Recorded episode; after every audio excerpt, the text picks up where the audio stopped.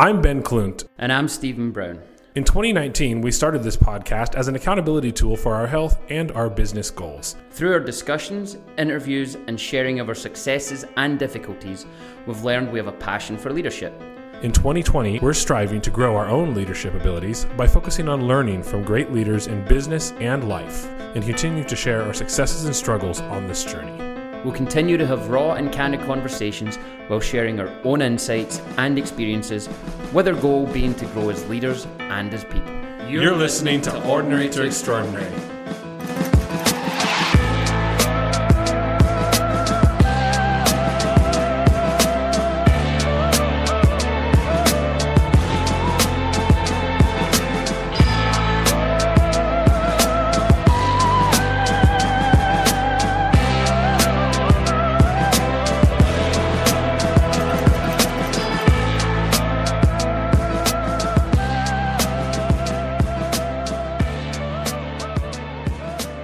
Everybody, thank you for tuning in to this day's podcast, Ordinary to Extraordinary. Ben Clunt here with my Scottish friend who's taken to wearing only hats because his hair looks like a white man fro, Stephen Brown. All of that is true. It's about week 7,048 uh, of quarantine. Don't even know how many weeks it's been now. Welcome to the month of April. Yeah. Yeah, so we're just going to check in with you guys a little bit today. We figured we'd do a pulse and then we wanted to talk a little bit about disruption, discipline, self control, some stuff. It's not going to be preachy, maybe a little bit to some of you because you're not interested in being better, but you know, um, I have because you're have, not interested in being better because you like mediocrity. So you know what? Go ahead, be mediocre if you know at best. I've told you before, Ben, I think a lot of people are happy to settle for mediocrity. And just for the record, today I'm full of piss, vinegar, sunshine, rainbows, butterflies, all of the above. I'm going to have nice things to say and terrible things to say, and I don't give a fuck anymore. I'm just going to put it out there. Let me say this, Stephen, though. Let me say this. There would not be above average people if there weren't average people. And so if you're average and you're mediocre and you're happy with that, I'm okay with it. I'm okay with it too. Doesn't mean I have to accept it. Your face doesn't say. No, you're right. It's you not know, yours to accept or not accept. Without, they're without happy, darkness, without darkness, light loses its meaning, right? Or loses its purpose. Yep. So I'm all about that. I, I completely understand that. That's why I'm saying some people are going to resonate with some of the shit I've got to say, and some people won't. I'm not aiming it at those people. So Warren Greshes talks about it in the best damn sales book ever, which is right here, by the way. Look, boom. Oh, yeah, I see it. Yeah, oh, yeah, I see it. In every sales organization, there are top 10%, next 80%, and the bottom 10%. And what he says is the 80% want to be like the 10%, they just don't know how or they haven't applied themselves. And the bottom 10%, you should just jettison them because they're never going to be in the middle group, let alone the top group right? So the fact that people are already tuning in and listening to us, I think the majority are probably thinking, "Hey, I'd like to be a." They're in that top group. They're in that middle group or the top group, one of the two, right? So they they want to. Well, like that's what you're you're just copying him now because he says that even in his audio book, he's like, "This book isn't for those people in the bottom yeah. half. It's maybe for those people who are in the middle working to be in the top, but it's for the top producers already." Call so. it copying, call it emulating, but I truly believe it. I genuinely do. Uh, the fact call it admiration. Yeah. So, yeah, we'll talk about that a little bit. Moving on, but Ben, tell me what's going on. No, you're going to start off because yours is cooler. Stephen, why don't you tell me about your stay home, stay healthy order, buddy? So I had an opportunity and I'm not ashamed of this. I know there's, I've already had people trying to shame me, like people on my Facebook post. Did they really? Oh wow! Things like, "Is that really essential travel?" Do you know what I had to say to them? And Ben can see this, but you guys can't. yeah. So the opportunity that I had, I was uh, one of my friends bought a catamaran, uh, ocean going catamaran. It's been around the world multiple times from previous owner a yacht. Um, it's a well, call it a yacht, call it a catamaran, whatever you want. Sixty foot, uh, Basically, it has it could probably sleep eight to ten people comfortably. There's three berths in it that You have full 60? Six zero? foot. Yeah, it's a big boat. Holy crap, that's bigger than I thought. So that's one of the that's one of the reasons that we had the issue. So he bought it in the Bahamas, registered it in Coos Bay, Oregon, and then sailed it to Florida. So it was in the Florida Keys in a place called Key Largo. There's only certain boat yards that can Never brought it to Oregon though. Just never so we're clear. Oregon yet, but it, is, it has Yeah, been just registered in Oregon. for tactical reasons. Port, uh, Oregon has no sales tax, right? So And it's technically a secondary residence, so you can register it wherever. long story, it's not really going to be a long story short, but we're going to keep telling it. He sailed it to Key Largo, and the reason he went to Key Largo is with a vessel that size as a catamaran, to get it out the water to do some of the essential work, there's only a certain amount of boat yards that can cater to that, right? So it was an essential trip, essential work, essential trip, essential beer. Well, that part of it was that it was in Key Largo, right? He had to get it in the water and away from Florida mainland or Key Largo, which is an island. Otherwise, he would have had to have paid sales tax in Florida, even though it's not registered in Florida, because it spent a certain amount of time on Florida. Does that make sense? Ah, yep, So, yep. If you wanted to, I'm going to use ballpark figures, but if you do sales tax on a $200,000 piece of kit, obviously it's a substantial amount. So my friend called me, and he's a good friend. He's actually going to be on our podcast at some time because he's a 28 years military retired, lieutenant colonel. Uh, want to get his take on leadership, which is obviously very different from civilian leadership, right? He reached out to me in a bind. The two people that help him are his dad, who's elderly, and a guy called Dave who built the boat. Those two are too old to travel. There was also regulations on getting into Key, Key Largo, so Monroe County, which is all of the Keys, was on full quarantine. The road from the mainland, so you can't fly into Miami and fly down. That road is shut off completely unless you're a resident coming back to the Keys. We flew in to Miami, then from Miami to Key West. When we landed, we got given, we had to do a screening, taking our temperature, swabbing us. So basically got tested for COVID, and I'm not got it. Uh, it was, it, it wasn't, um, it wasn't an antibody test; it was an actual test. But basically, we were given a quarantine order where you had to self quarantine for 14 days. For us, self quarantine was getting the hell off the island, right, onto the boat. So landed, put the boat in the water, basically went offshore by about half mile. There's an island there, and we, we anchored for about a day and a half and did a bunch of essential maintenance on the boat, uh, getting it ready to go. And then we sailed from there to Miami, anchored there for a day and a half, and made some trips in and out to go to marine stores and things like that. And then I flew home, and then someone else flew in to help him get it to North Carolina. The boat hasn't been on mainland, so he doesn't have to pay tax in Florida and then he's going to dump it in North Car- South Carolina. Sorry. So I went So on. a- let's just get something straight here, though. You went five days with a beer in your hand, no shoes on, and a shirt in the sunshine, while the rest of us were stuck inside our houses. Just, just so we're clear. I had shoes on for maybe 20 minutes the entire trip, and I had Okay, yeah, go, go, go screw yourself. for yeah. maybe 40 minutes the entire trip. Come on. Yeah, I don't like you. the ocean. I sent you pictures and videos. Obviously, it was a it was a hell of a trip, Yeah, you did. You did. but it was a lot of hard work as Sent me well. pictures of stingrays and swimming, and yeah, it was tough. Yeah, it was a lot of hard work as well. I mean, sailing isn't easy. You're in the open ocean. Uh, there's lots of maintenance. Uh, at one point, I sent Brian up 60 feet in the air on his main main mast to replace some stuff on top of that. So we were using like ropes and, I mean, his You life. sent him up on his boat. Well, yeah. I mean, his life was in my hands. I was at the bottom controlling all of this with the winches and stuff. 60 feet up in the middle of the ocean. yeah. Just jump far if you got to go. Jump way out past the catamaran. Well, he would still that. I mean, from 60 feet, that's still a hell of a drop. And he's I've done up. one that's 51 feet. That tickled. Yeah. So long story short, it was a way to use quarantine to do something cool, but also help my friend out. And I did it. And I'm back, and I'm healthy, and I'm safe. And I know some people are going to think I'm a moron, um, and that's okay. I'm fine with that. It was a good time. Well, you know what?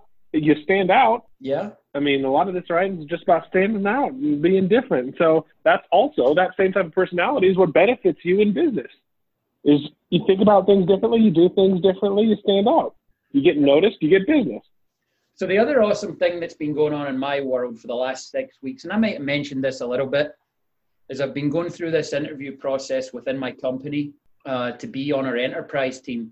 So basically selling the clients like Caesar's Palace, 7-Eleven, Taco Bell, Calvin Klein, Adidas. That's just some of the companies that we work with on an enterprise level. Lots of interviews by video.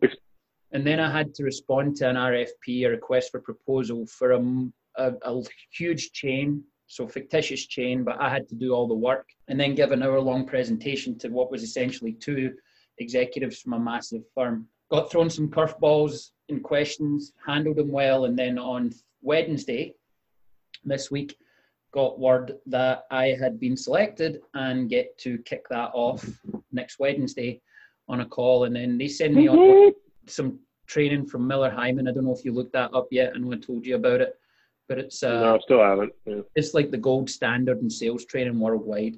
So they pay for me to do that, learn a different playbook, and basically sell into that. Do you go somewhere for that, or is it all online? You normally travel for it. I'm not quite sure how that's going to work here in the COVID nineteen world, but as things start to open Yeah. up, see, not sure. I'm thinking maybe I'll audit some of it with you. Yeah, I'd be Could happy. be interesting. Yeah, I, I know my uh, my boss is particularly excited for me to bring some of that back to our team because I continue to do what I do now. Oh, I bet. But what happens is when when people in my current position find opportunities, they're not really equipped to sell into that space, the enterprise space, because it's it's a longer sales cycle, implementation and deployment. Well, explain explain the interside the enterprise space because it's obviously kind of a vague. we define it based on volume. So right now, up to 20 million a year is in, in, in volume is considered a small business to us, right? 20 million Mhm. to 120 million a year in volume, and, and that's revenue, total revenue, not like profit. We consider that what we call mid-market enterprise, and then 120 million and up, or 150 million and up, sorry, we consider that enterprise major accounts, and there's a whole different team that deals with that. So the stepping stones for me are mid-market, and then potentially into that that major account. So that would be major accounts would be like Ticketmaster, who I identified a few years ago and introduced some people to, and obviously you know the, the pathway to that. So yeah, there's there's just stepping stones there. But that's that's how we break it down. But enterprise level is major corporations with many many locations, um, corporate locations, not like franchises. Sometimes there's franchises involved, but essentially think Taco Bell doesn't franchise right necessarily. They're they're all company owned brick and mortar. Corporate owned. Yeah. Yeah. So that's enterprise level where you know Hmm. they're not just looking for your mom and pop. We've got a credit card terminal and we need statements once a month. They've got to have reporting across multiple different locations. They've got to have deployment and implementation of hardware, software, support, all of that stuff, just at a different level, right? So different playbook, different way to approach those sales. Obviously, you're not cold calling the way I have in the past, or even networking the way I have in the past. There'll still be an element in networking. But for instance, um, Red Lion, we just had Harry Sladich on. That would be an enterprise level account for us. So it might be a good one for me. Yeah. Yeah. So yeah, Yeah. Maybe you could do a little networking, huh? This Yeah. podcast could work out pretty well for you from that standpoint, buddy. maybe. And uh, you know, for me, I always go. I always set out to help people. So this is just an additional way to help people, just at a, a, a bigger scale. Um, might involve a little more travel for meetings and such. Might mean that I'm doing more teleconferencing and such like this with with people Mhm. all over the country. But essentially, people that are in that RM role that I've been doing for the last five years, when they encounter these kinds of opportunities, because they're still able to make connections there, they'll kick that over the fence to me and we split it half and half. I do the, the majority of the work. They just get half of the, they get basically a finder's fee, which is half of the credit for it. And I do the work and we take our team in the mid market level and implement Who gets the residuals? both of us. It's 50%. Oh, you do too. But to Sweet, put it okay. into perspective, a lot of these enterprise level deals are two or three years worth of production for a normal RM. So Uh huh. a few of those deals a year are obviously fairly lucrative. So tell me how you're doing without the gym.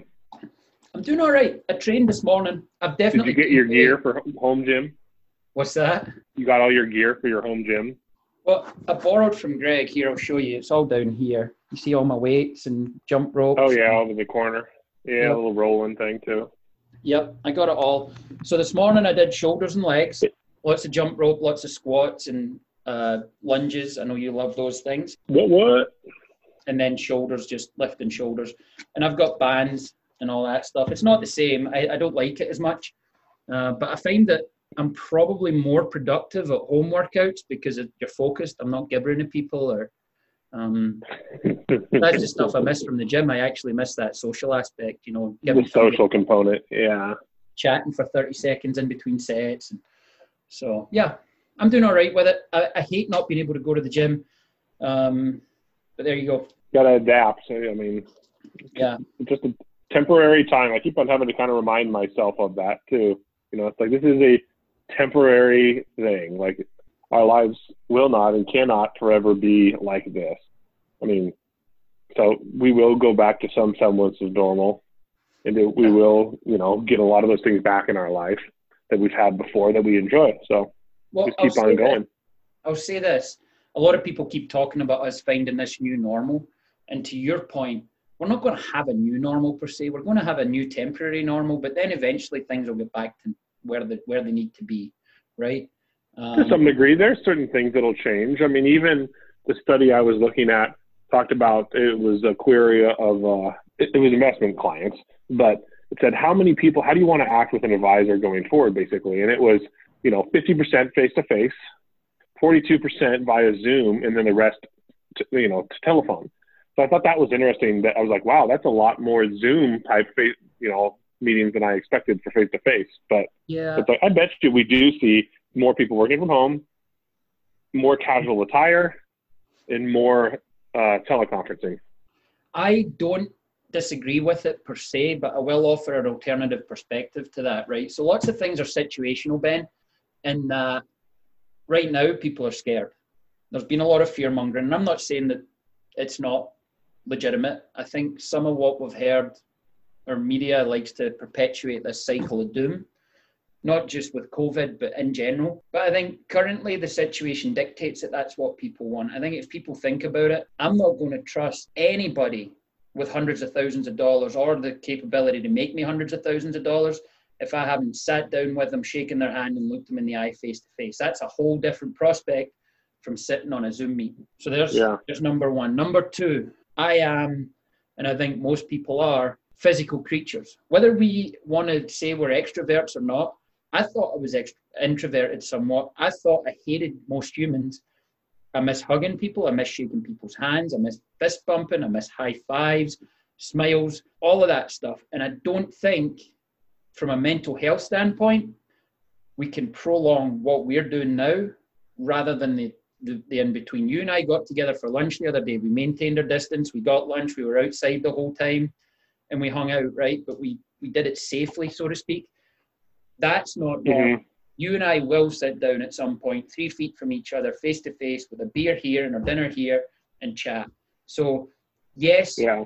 Situationally, people are saying that. In six months' time, if you gave them the same thing, they would tell you, "I don't want this anymore." So, you got to you got to consider the situation when people are asked the questions, right? No, you always do, but I think some of those people that have been apprehensive to embracing technology, that have been forced to embrace technology, will now be like, well, now that I use it, and I'm like, yeah, we can just do a Zoom call instead of me driving downtown to meet with you. Yeah. Like, I, I mean, I, I think that's pretty realistic that that will Well, that's good news. be a change, you know, a greater adoption. Yeah, I didn't say it was going to be a negative thing.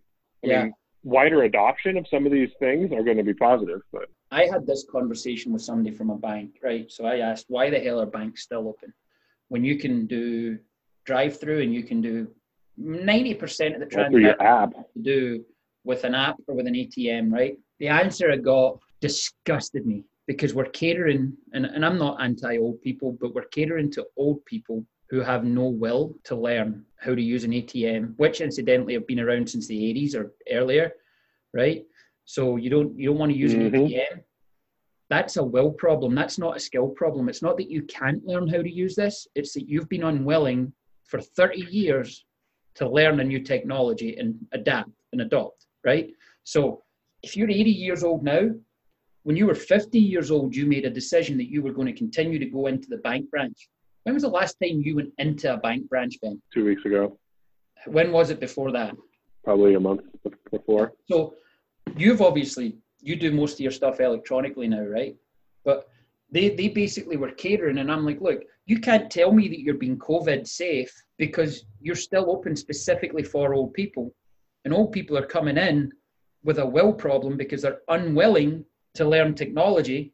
The way I look at it is oh. Darwinism isn't about the strongest surviving. Darwinism's about the, the, the species that adapts.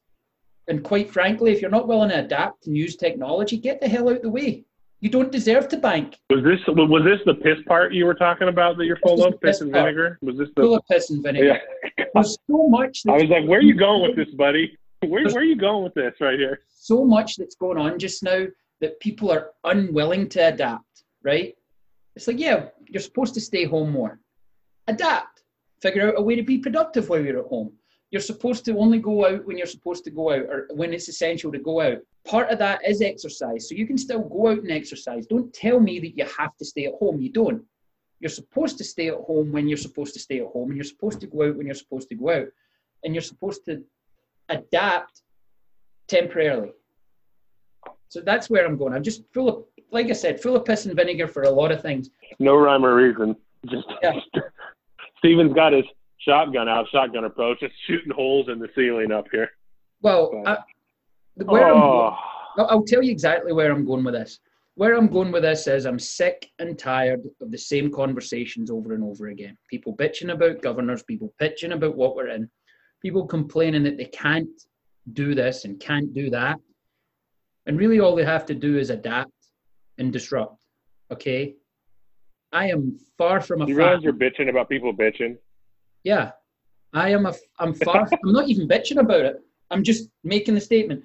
I do not like Jay Inslee. I think the guy is probably one of the There we go. Oh one of shit. the dumbest people with the most. We're not a political podcast. This isn't political either. So this guy has an exquisite grasp of vocabulary, right? But he is not a smart man. The teams that are giving him this information to stand there and talk, he never answers anything with substance. He's really not someone that I would want to be governing me. He is, I get on with it, right? I can't control it. I control the controllables. That being said, I'm sick and tired of being on the phone with people and the first 10 minutes of every conversation Uh, is bitching about them. It's like you can't control it. Get the hell on with it. so here you so here you are bitching about it. Not bitching. I'm making a statement. I'm accepting. that What's the difference between what those people are doing and what you're doing? I'm just putting it out there. I can't.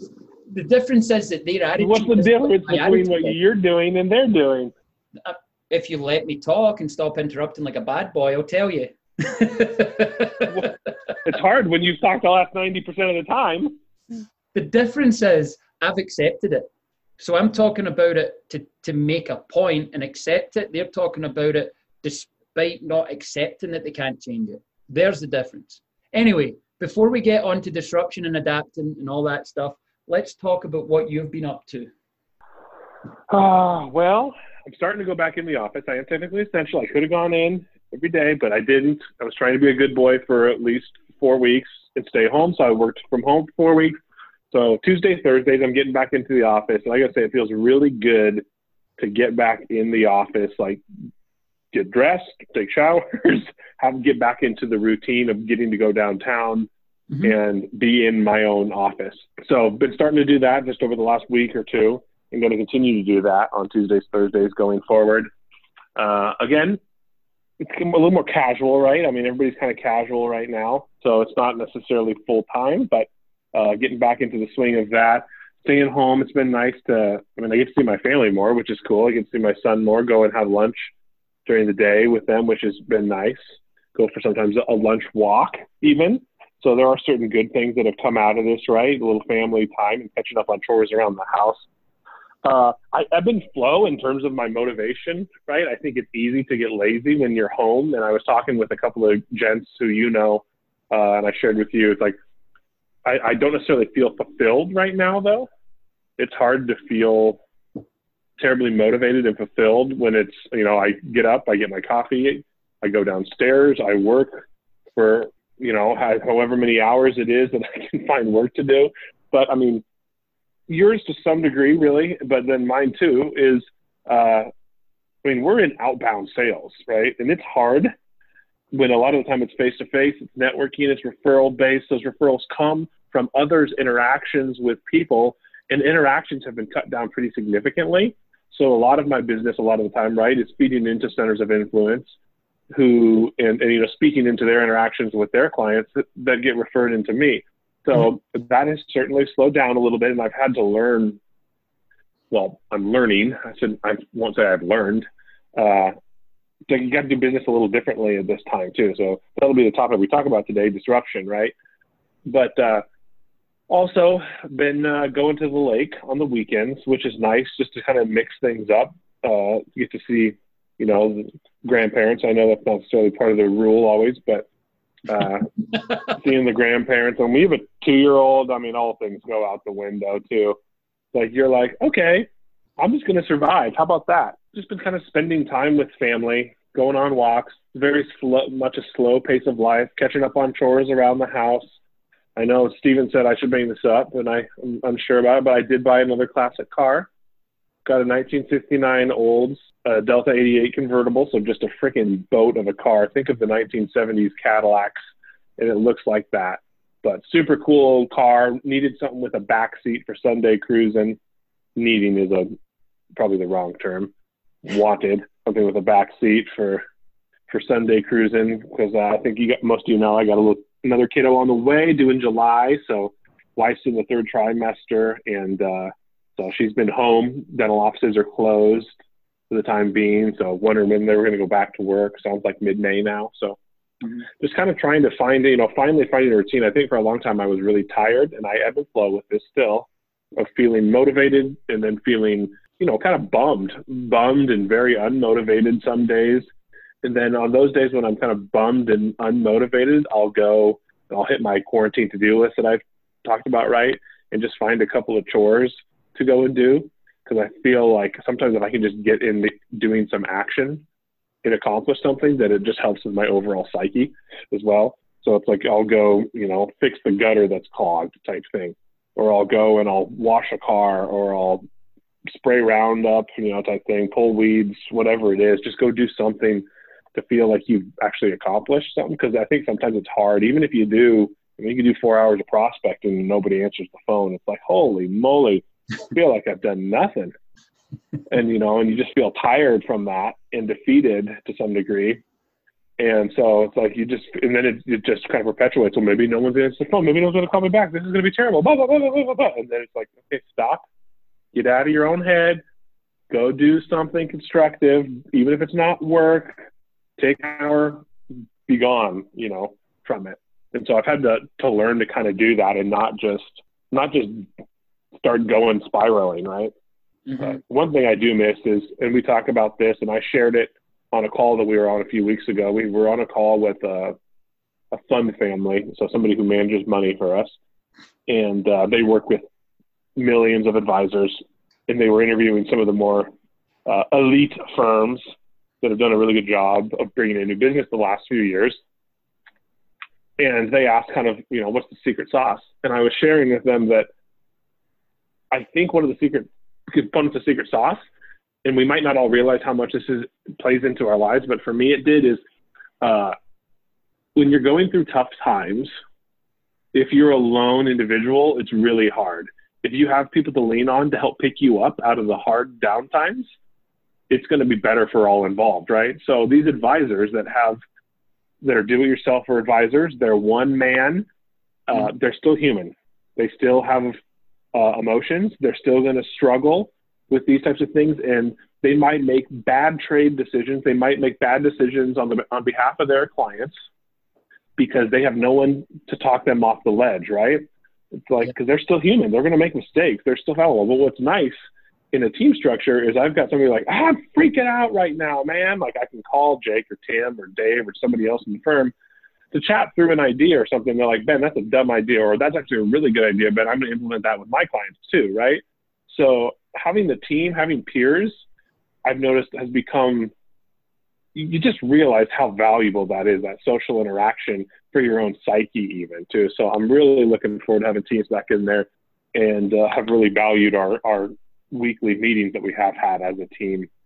But so yeah. that's kind of what's new with me. Struggling a bit, but you know, working through it. Excited to get back into the routine of working with folks and bringing on new business uh, and seeing the fruits of some of our labor we've been doing right now that's been trying to do something a little different.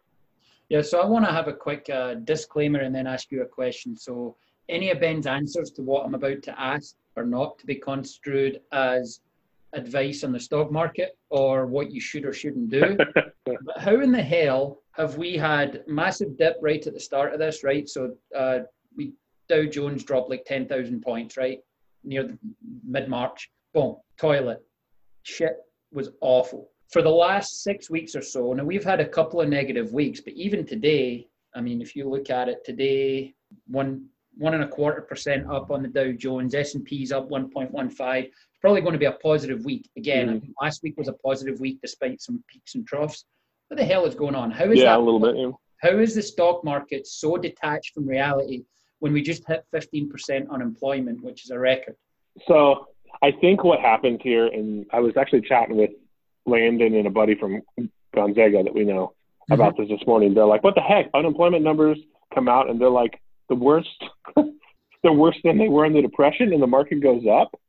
And I think the reality here is what people need to understand is so the market trades uh-huh. ahead of news. It trades in anticipation of things, right? So, for example, if the market thinks that we're going to come out and unemployment is going to be 16 to 20 percent, which is absolutely horrific, right? If it's anticipating, it's pricing in a 16 to 20 percent unemployment rate, but it comes out that it's 14.7 percent, and and the the, the what it, what they were trying to price in becomes fact. That's positive news, so the market goes up, right? Mm-hmm. So that's hard because headlines say, "Oh my gosh, unemployment is at all-time highs," but on the back of it, they're not telling you. But hey, the good news is the market priced in a 16 to 20 percent total unemployment rate, when that in reality we are at 14.7. So that's positive news, right? Like it was not as bad as the market had priced in. Market goes up. Mm-hmm. So that's just kind of a temporary thing. As far as you know, we have 15% almost unemployment. Why is the market going up? I mean, it's for that very reason that I just mentioned, but also it's very uh, right. The, it's, it trades within boundaries. The market does to some degree too. So we hit bottom when we were down about 32% in the S&P. We bounced back up, and it's very much. I can't remember the gentleman's name. I want to say Pavlov, but it's not because that's Pavlov's theory. But it's something like that, where it's a very much a W-shaped thing, and this is pretty historical. And you're seeing this even in some of the foreign markets right now, where they've hit bottom, you have bear market bounce back. You don't necessarily bounce back to 100% to where we were, but you see a bear market bounce back to where we recover to some degree, and then you actually see it uh, retest lows. So historically, this actually isn't that far off of what the market has done when we've hit a bear market or even a recession. So, I mean, we could certainly see another retest of the lows. Uh, but we've also not had, and I've mentioned this before, we've also not had stimulus like this. I mean, there has never been a time where the government has come out and injected into the economy trillions and trillions and trillions of dollars to help stimulate the economy. So how that affects people, uh, how that affects you know companies and markets, I don't know. It definitely seems somewhat detached from reality. You know, not not that that's a bad thing. I'm glad that people that are you know, people that sold off stocks as it started to drop and then are probably buying back in now are going to see that upward trend continue. And I said for a minute, this wasn't, I don't think this is going to be, this isn't going to be a decline in a recession like any recession we've ever seen before.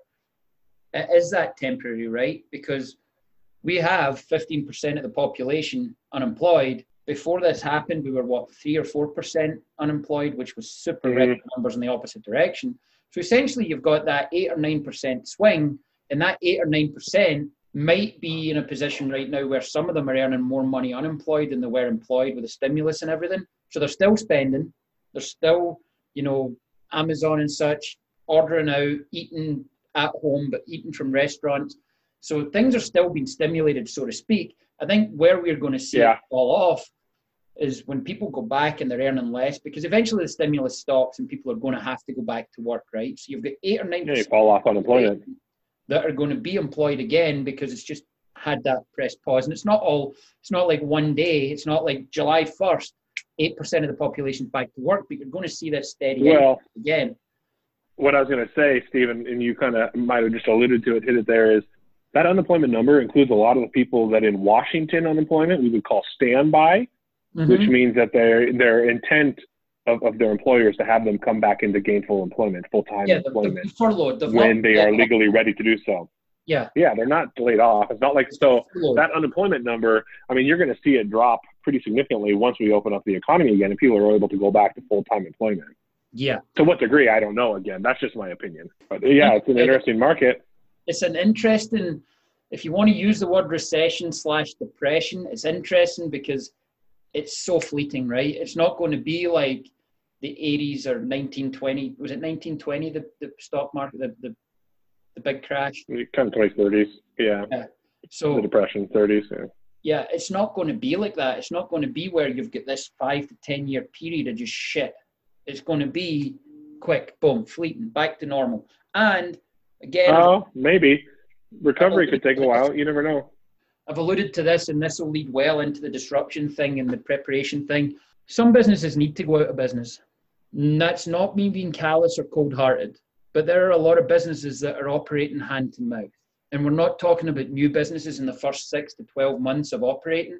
I'm talking about businesses that have been established for a long time and they're essentially a job for the owners and they weren't prepared to be able to eat a few months of no revenue. If you're not operating your business to where you have some reserve set aside in order to operate in a downturn, you shouldn't be in business, right? And eventually you have to cut your losses. I do not wish any business to go out of business. I don't wish anybody to be unemployed. What I do wish is that businesses are operated appropriately. And quite frankly, some businesses that won't reopen after this probably need to do that and reevaluate and be an employee versus a business owner.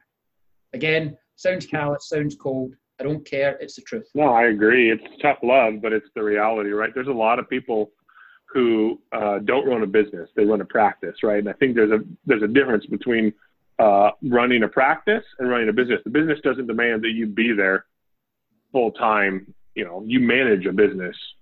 If you're working day to day in the nitty gritty of the practice, you know, of the quote unquote air quotes business, that's a practice, right? You're Mhm. practicing a craft. Um, yeah, let's get into disruption. Yeah, yeah. So, do you want to frame this? Do you want me to frame this? How do you want to go about this? It was your idea, so I'll let you frame it.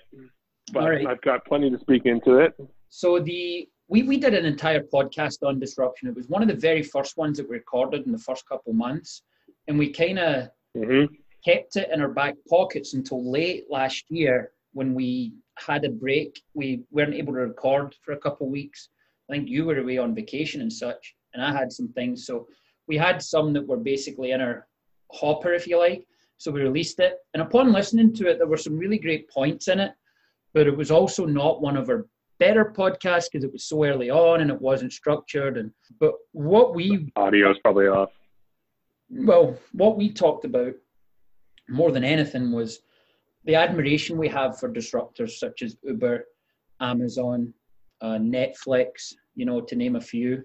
I watched Dave Ramsey has opened up his uh, 2017 EntreLeadership Summit, and he's doing basically once a week. He's doing a one of the talks from it, and the one that I watched just this morning actually was on disruption, and there was some really cool info in it along the same lines that we talked about, but obviously it was practiced and rehearsed on his part. He actually used props, so he had like an old ice box, and he talked about how ice box, basically ice, became ice boxes, became refrigerators, became, um, you know, people having ice in their freezers and stuff like that, and how that's all progressed. Essentially, if we're not looking at ways to disrupt what we do just now, and I'm talking about you and me and every other freaking person that is in any way, shape, or form in sales, entrepreneurialism, and business, if you're not looking at ways to disrupt things on the off chance that this happens again, or even that you're prepared for any kind of catastrophe again, you really need to be taking a look at that. And this is the part when I was talking about being full of piss and vinegar and some people disregarding this. Um, this is what I was talking about. because not everybody's going to take this on board. Not everybody's interested in changing the status quo. But people like you and I, Ben, we can't sit at home and we can't allow this to stop our income because we're 100% commission based. We would be broke if we mm-hmm. did it. You've changed how you do yeah. things. You alluded to it earlier that you guys are taking statistics and going, okay, people are more open to Zoom meetings. Let's get more Zoom meetings on the calendar moving forward until such time as people are comfortable talking to us. I've been talking about yeah. online order and I posted a video on my LinkedIn this morning. I don't know if you saw it. I haven't. We've been able to help so many people that were resistant to online ordering applications, both in the restaurant space, the retail space, and everything in between. I've got architects, lawyers, doctors, dentists, everybody. They're seeing their AR grow and grow and grow because they've done all these services for people, and people aren't sending checks in and they're not showing up and handing them a credit card. So what we're able to do is give them something where they can email an invoice and people pay it online, right? Sounds simple. People weren't equipped to do that. Some people were, lots for it. Lots wanted to do things the old fashioned way. Many people didn't see the value. So there's lots of ways for us to disrupt. And I think the biggest holdback to us when it comes to disruption is hubris. And I talked to you about this this morning, and I'm just getting hubris is excessive hubris. pride or self-confidence. If you look up the dictionary definition, but it's a it's a Greek word, and it's basically arrogance or pride. And I think that holds a lot of people back. And it's that we've always done it this way. We're going to be successful doing it this way. They're not on the forefront looking ahead with that childlike wonder of what's coming in the future, right? The best analogy for this was if you look at Star Trek from the 60s, right? the original Captain Kirk Star Trek, he had a flip phone. It was called a communicator, right? And he would flip it open and it made that little noise and then he would speak into it. Beam me up, Scotty, whatever he said. Eventually, we had a flip phone that looked just like it. Fast forward to the 80s, late 80s, early 90s, actually, most of the 90s, Star Trek The Next Generation. They walked around, and for those of you that are not on the video here, they walked around with one of these. I'm showing Ben an iPad. An iPad. And they held it in their hand and they beep, beep, beep, beep, beeped on it and things happened. And we were like, yeah, that's like science fiction. This is the 90s. You and I are, grew up in the 90s, Ben. I was born 81. Mm-hmm. Right? And we thought that was just, yeah, like you're going to be able to walk in a house and lights come on and you're going to be able to say, give me Earl Grey tea and it makes Earl Grey tea. Well, guess what? Alexa does that now. iPads do that now. so it became reality. Disruption. So people saw these things, and you got to think from when they were, people our age were part of the development of this technology, Ben, that exists now but didn't mm-hmm. exist. Do you think they were disruptors or do you think they were happy with the status quo? Disrupting. Of course. I think at this point, we have so much time, so much energy, so much extra time and extra energy since we're not doing what we normally do to focus on yeah. our industry, to focus on ways of doing things that might not be super different but are more efficient and more productive. Well, there's a there's a uh, quote out there, and I'm trying to remember the quote, but it's essentially the the concept is like, hey, every idea or everything is new until somebody does it, right? And everybody everything seems crazy until somebody else does it first, or everybody seems undoable until somebody does it, right? Mm-hmm. So it's like a lot of these things that we look at that we think, well, that's crazy. And, and then you're like, well, I had that idea. It's like, well, yeah, but they did it, right? So I think these crazy ideas that you have for disruption or for marketing your business or yourself probably aren't as crazy as you think. They're, they're to that point, they're a disruption. They're just something new that's going to get you noticed. We talked about with your personality, right? How it's like you, you, do things a little differently and you get noticed, right? Like doing things differently, disrupting doing the things that might look a little crazy because what what do they say? It's like uh, it, it, you know, being crazy is on borderline with being uh, what's the term? It's a very blurred term. You're, you're shrugging at me, but no, it's ah, it's a good line too, and I'm forgetting it. But essentially, it's being motivated and crazy is a very much a blurred line with someone who's being seen as you know a maverick or something, right? Yeah. So I think people who are do well are people who are thinking outside of the box. So thinking outside of the box isn't just something I think that needs to be done now. And I was kind of thinking about this with 10 Capital even. It's like, and why I was even on that call last week. It's like we've been disrupting the financial industry as long as we've been around for eight to nine years with all the amount of video production that we do, a dividend based approach, a team based approach, a truly team based approach, not one that's just done with lip service, but one that's done through pulling in other advisors into our meetings, right? It's like that type of stuff is disrupting an industry uh, and it's getting noticed and it's been evident in our new assets. But I think the other part that I was going to say is sometimes disruption takes a long time to see the fruits of your labor. Think capital's around eight years.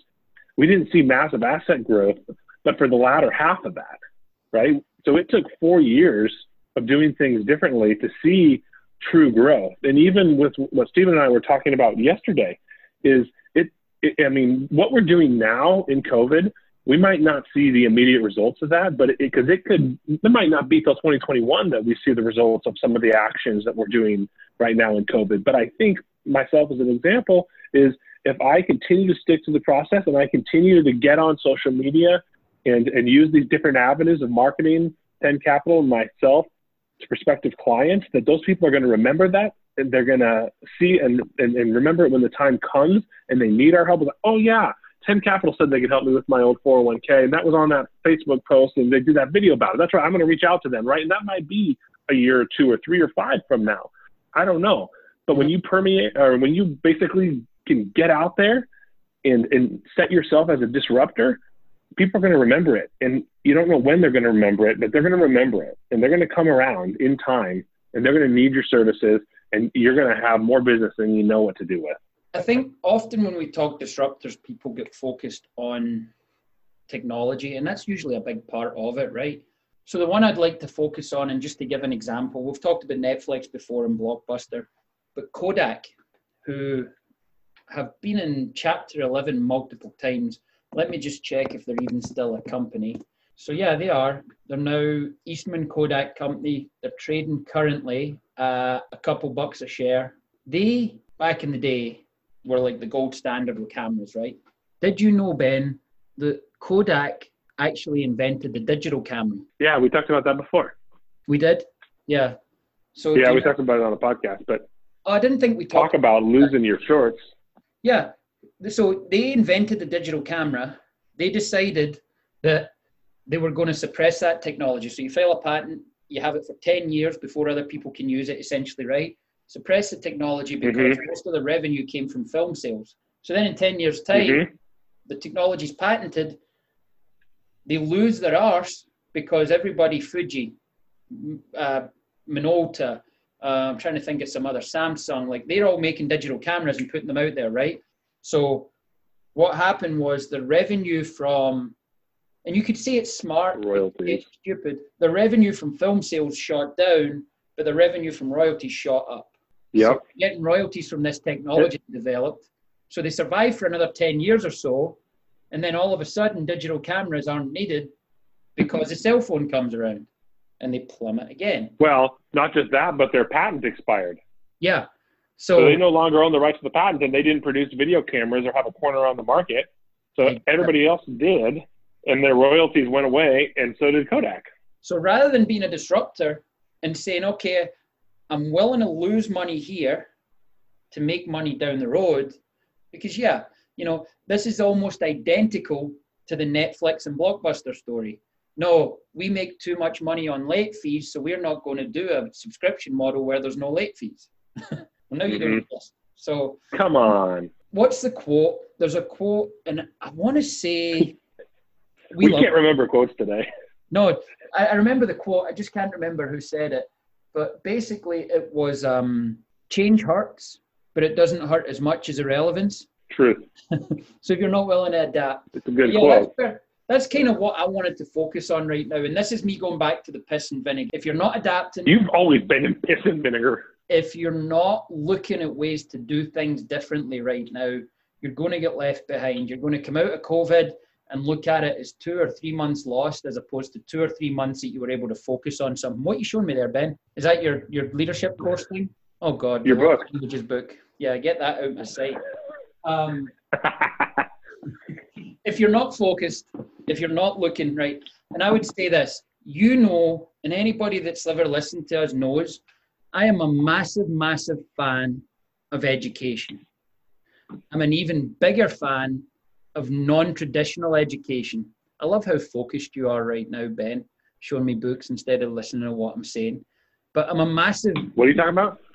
This is bad English, but I'm a massive fan. I'm a, a huge fan of non-traditional education, and we have an abundance of it just now, where people are making it available for free. You don't need. Oh yeah. To, you don't need to like the people that are putting it out, but you can certainly listen, watch, and take notes from it. So whether it be a Tim Ferriss, Ben just showed me the Four Hour Work Week book, Gary Vaynerchuk, mm-hmm. Simon Sinek, Malcolm Gladwell, you know Mel Robbins, Tony Robbins, all of these people. You want to learn how to invest?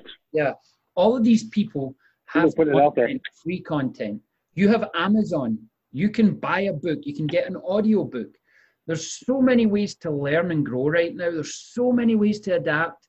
If you've always wanted to be a real realtor, you can study for your test now. You know, there's there's different things you can do and come out of this bigger, better, stronger, faster, whatever your goal is. You want to you want to know how to invest in the stock market. I bet that's the number one question Ben gets from people that have never done it. I just know how to invest in the stock market. How do I do that? Um, yeah. Or well, well, a lot of people don't understand it. Well, I usually don't have time to look at my business processes and see what can be better or more efficient. I'm going to take the time to do it just now because I'm shut, right? So that, yeah. my point is, don't be a fucking loser. Don't come out of this with three months lost.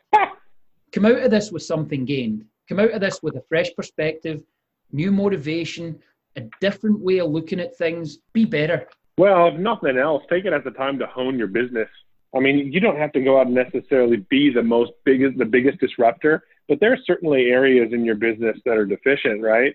Mean, we talked about it with our own. It's like we got to align client portfolios. We got to make sure our CRM is up to date. Like, take the time to do a little cleaning of house so that when you come back, your processes are more efficient, which gives you the ability to focus on production and the things that are going to increase your revenues or happiness in life, right? Yeah. Like take the time to get your chore list done. Yeah. And I've said that this wasn't going to be preachy. I guess it is preachy a little bit, but it's only preachy to people that aren't interested in being better. To anybody else, it's a way to look at things and go, yeah, I'm going to come out of this in a different spot. I'm going to come out of this ahead of where I would. Yeah. Because you think about it, if before COVID happened, if I'd have said, How would you like to press pause on your life for three months and then in three months' time wonder what the hell you just did for the last three months? You would say, No, I don't want that. I always want to be grown. I always want to be better.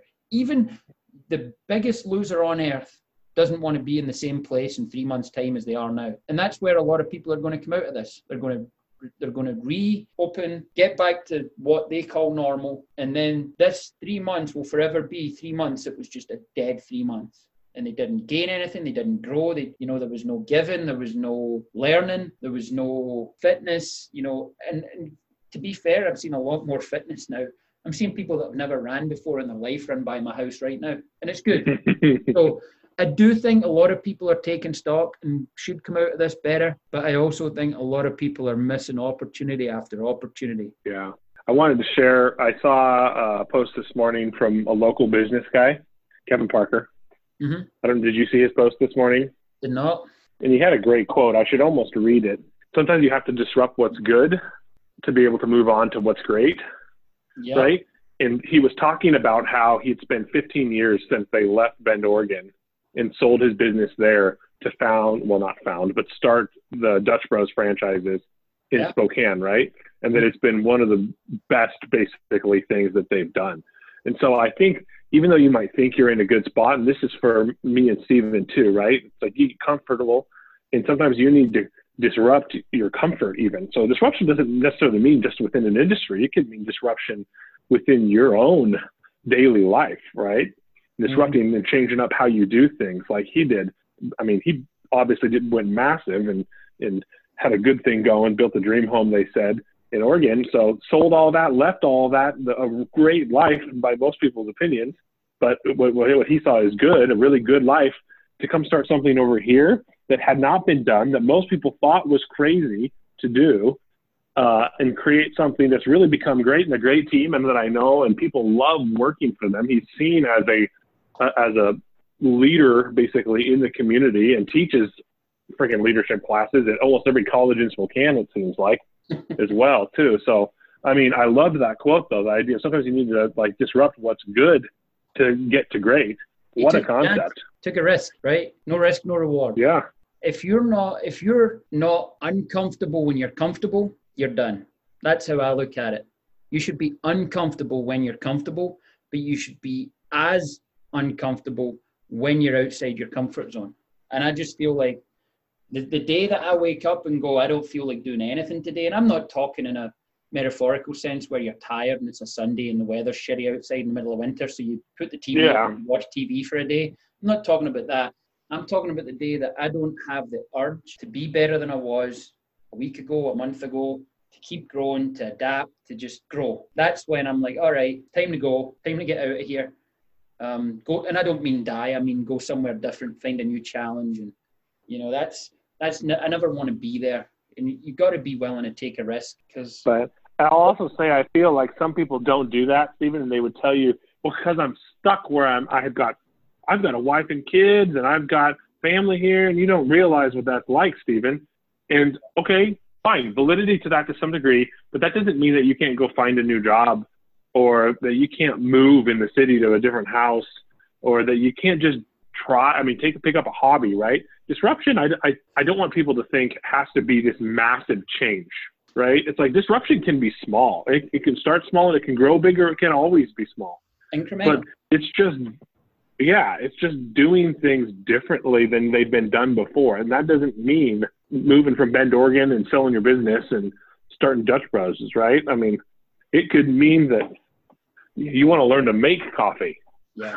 So here's here's my rebuttal to that as well, and I I, I don't You always have rebuttal. Yeah, I don't try to be argumentative, but here's what I would say to that, and this is why those excuses are horseshit, in my opinion, right? 50 years ago, everything had to happen at a certain time, at a certain place, with a certain person, right? Now, you can use disruptors to be disruptive. And, and here's the point everything is on demand now. You want to watch a documentary, you can go to Amazon Prime or Netflix or Hulu or whatever, watch it on demand. You can pull up YouTube, you can watch something that was on TV five years ago. You can watch lectures, TED Talks. You can do it in your car while you're driving. You can do it while you're walking the dog. You can do it while you're frigging changing your kids' diapers. So do not use excuse of wife, kids, busy, of not being able to do shit. Because part of the, this disruptive or disruption conversation is that our entire life is on demand now. If I want a fucking sandwich, I use this little device here to get a sandwich here in 10 minutes from Jimmy John's. If I want to learn about scuba diving, I can learn a million things about scuba diving using this device I'm talking to you on, right? And I can do it while I'm Mhm. sitting on the toilet taking a shit. I can do it while I'm driving in the car. I can do it while I'm walking the dog. There is no excuse. So, yeah, 50 years ago, some of those excuses you just gave me may have been valid because you have to schedule out around someone else. Now that is not valid in any way, shape, or form, in my opinion. So don't use people, don't use circumstances, don't use any kind of outside factors and excuse. Unless you're deaf, dumb, blind, no arms, no legs, you have no excuse. Period. Oh my gosh. Piss and vinegar. Yep. I'll give you guys more grace than that because I realize life sometimes is out of your control. you still take time to shit and you still take time to walk and drive. You can still learn or do something in those times. Do not use those as an excuse. Sorry, Ben. These freaking Scottish guys, bunch of dicks. We should probably start wrapping up. I actually quite enjoyed this conversation today. I have another call That's here. because you talk five most minutes. of the time. Yeah, Uh, that's bullshit. You talked a lot as well. Uh, Stephen, you enjoy the ones where you talk the most. I've noticed. Anyway, Ben, tell What's us what, say about tell Stephen? what people should do. Disrupt, and they're going to disrupt by going and liking us, and reviewing us, and sharing our podcast with other friends who need to hear the words of wisdom from our interviews, mostly not from us, actually, from the people who we interview. I think But Seriously, guys, get on Facebook, get on Instagram, like us, review us, please. I mean, we are on almost every podcast platform out there.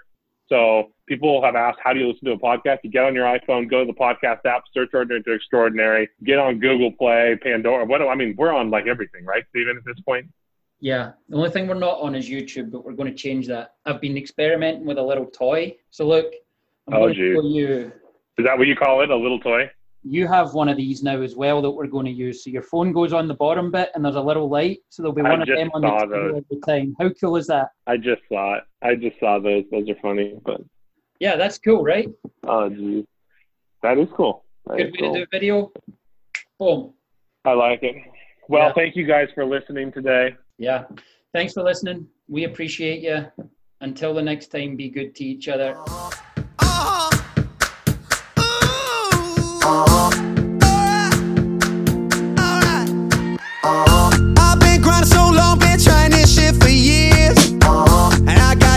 Show, just climbing this rope right here.